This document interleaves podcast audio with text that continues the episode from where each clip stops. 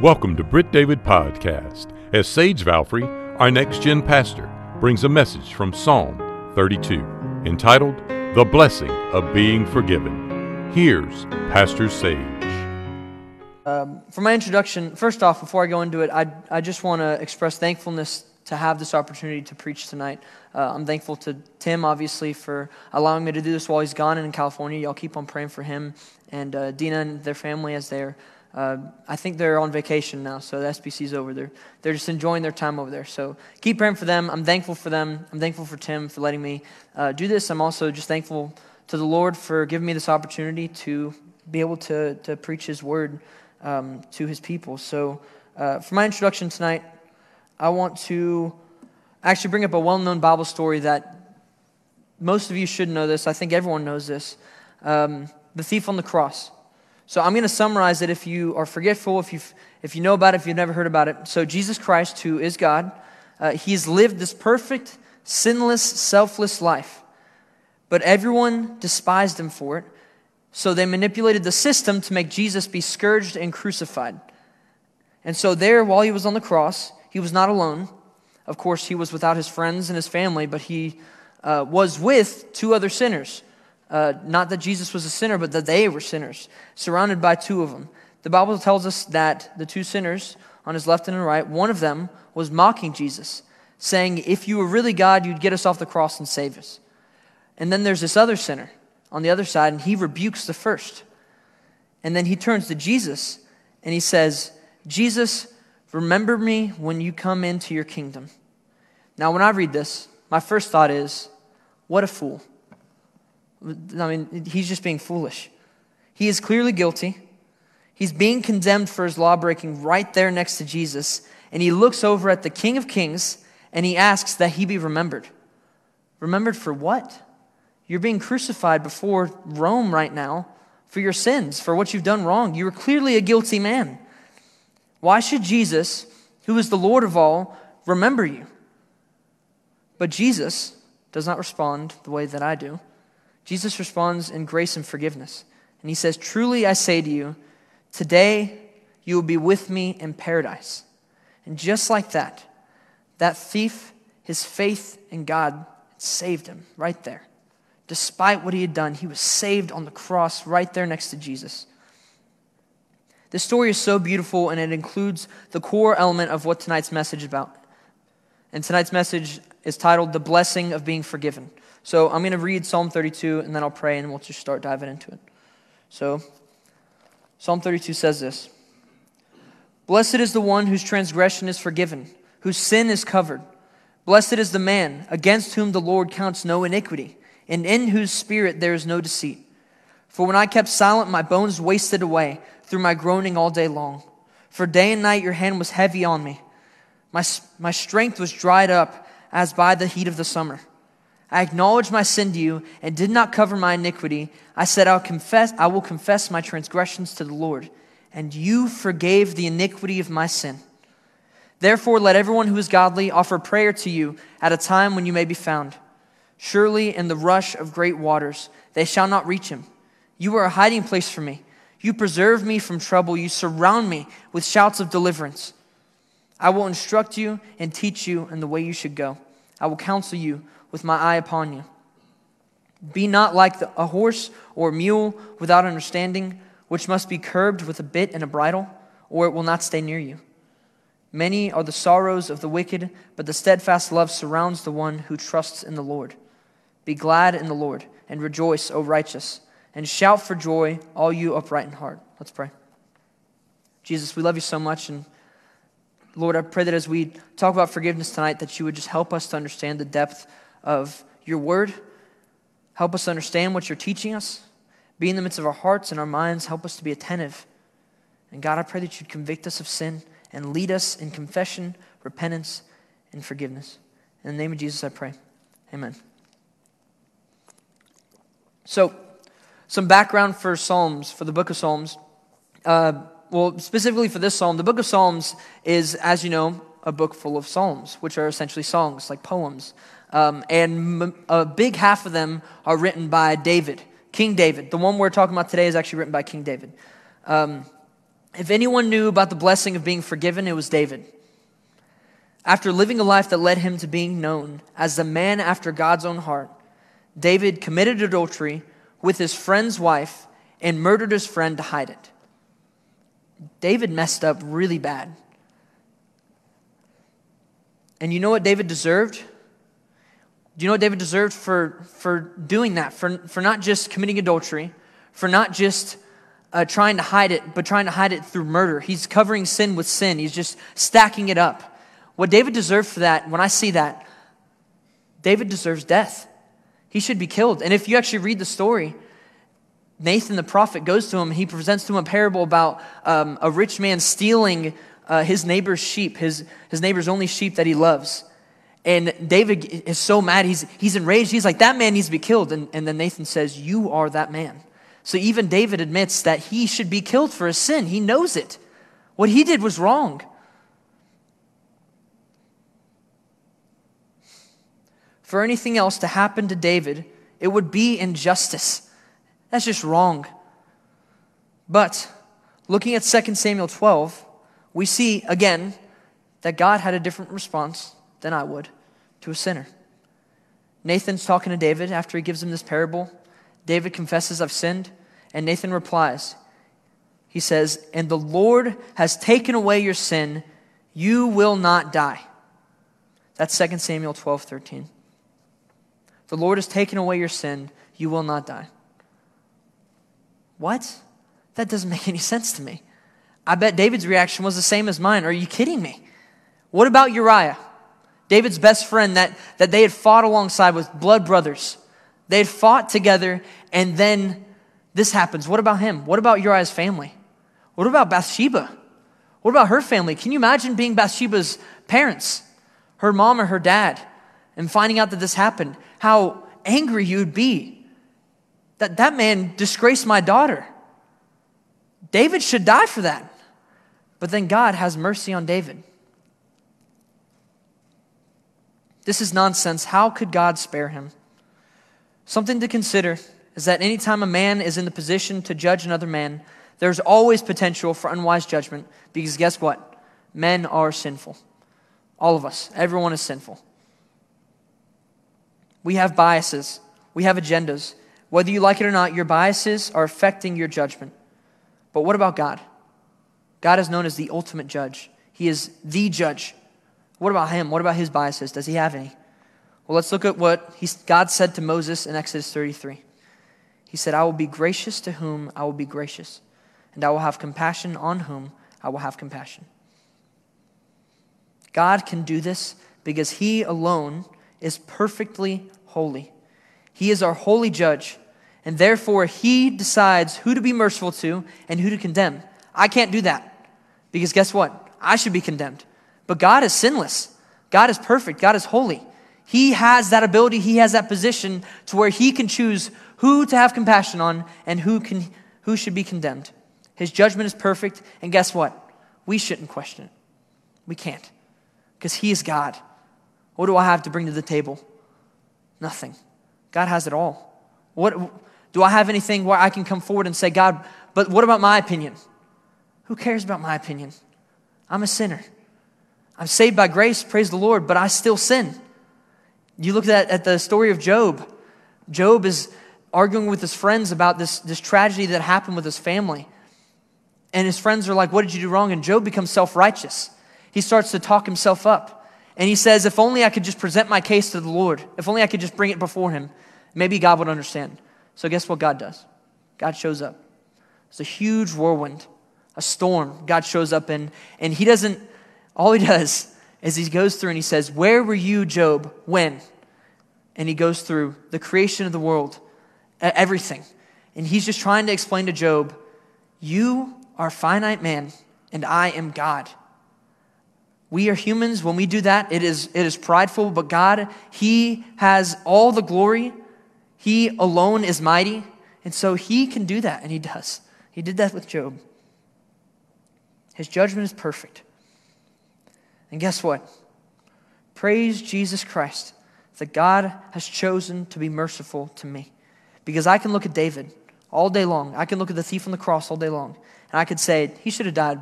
Why would he have grace on him?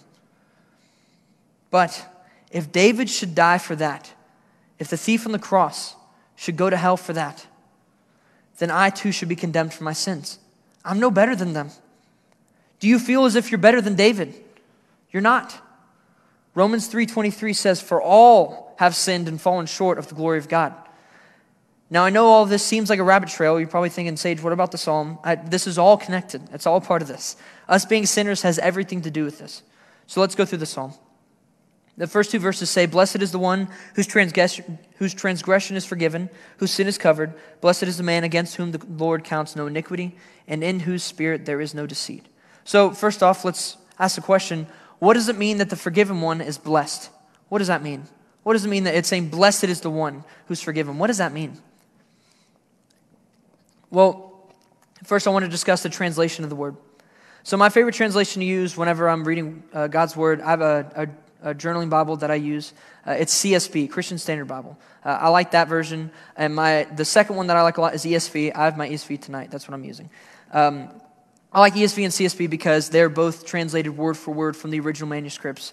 Um, and so CSB does alter a little bit in its wording because it makes it a little more readable than the ESV. Not saying that the ESV is completely unreadable, um, but that's what they were going for. They, they changed some phrases, not to change the message, but to make it more understandable for the reader.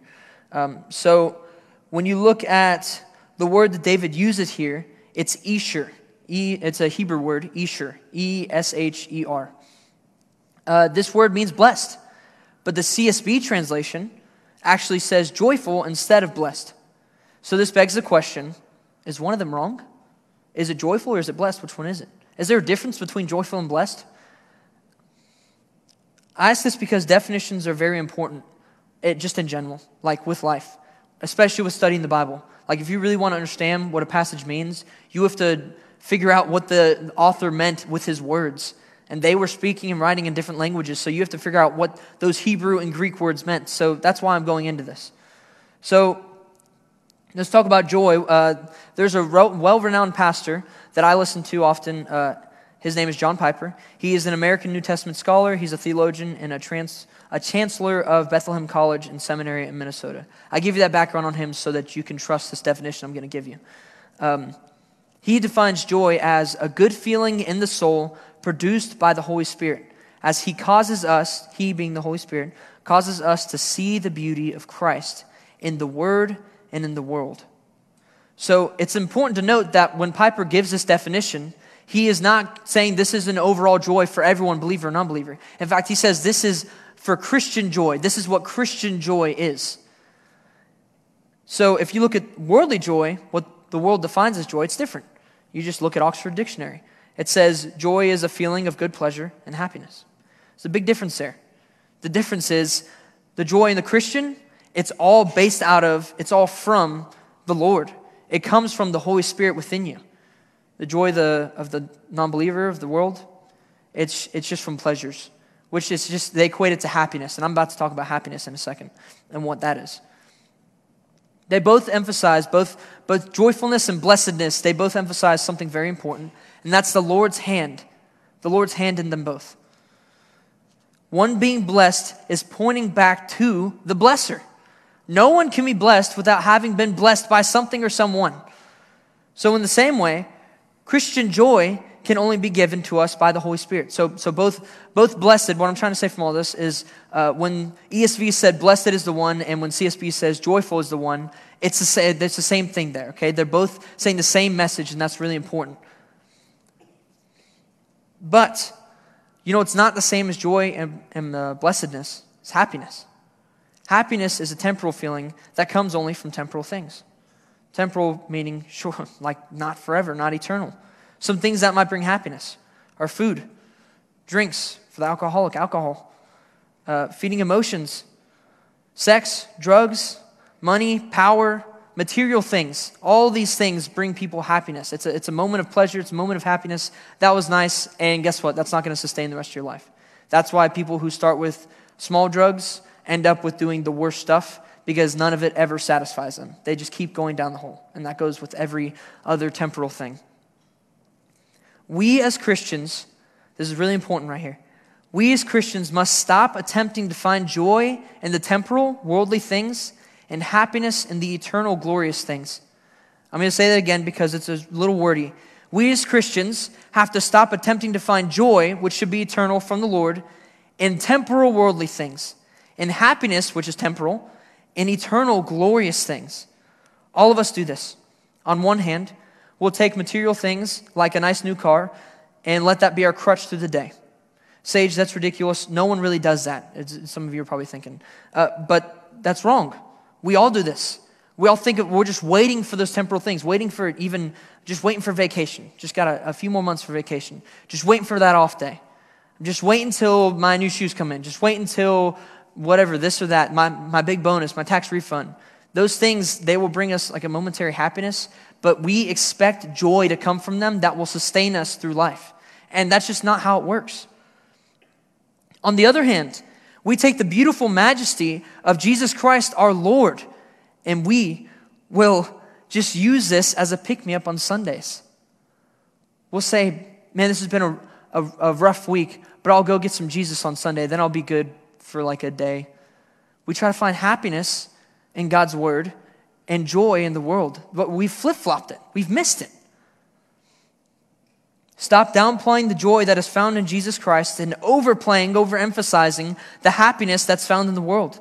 This joy, this blessedness of being forgiven and saved by Jesus is not temporal, it is eternal. David knew this.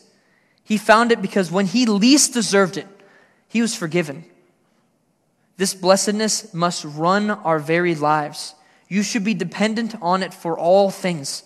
Every aspect of your life should be ran and driven by that blessedness, that joy that's found in you. You're being forgiven. If you try to find the same joy in material things, then you will be gravely disappointed. So David says, one who fits in one of these categories is blessed. The one whose transgressions are forgiven, whose sins are covered, the one who, uh, who's the, who the Lord sin, the Lord does not count as sin his iniquity, and in whose spirit there is no deceit. I'm going to emphasize the first three points real quick of that uh, that David brings up because they all go hand in hand. That is uh, your transgression being forgiven, your sin being covered, and the Lord not counting your sin. This is still in verses 1 and 2.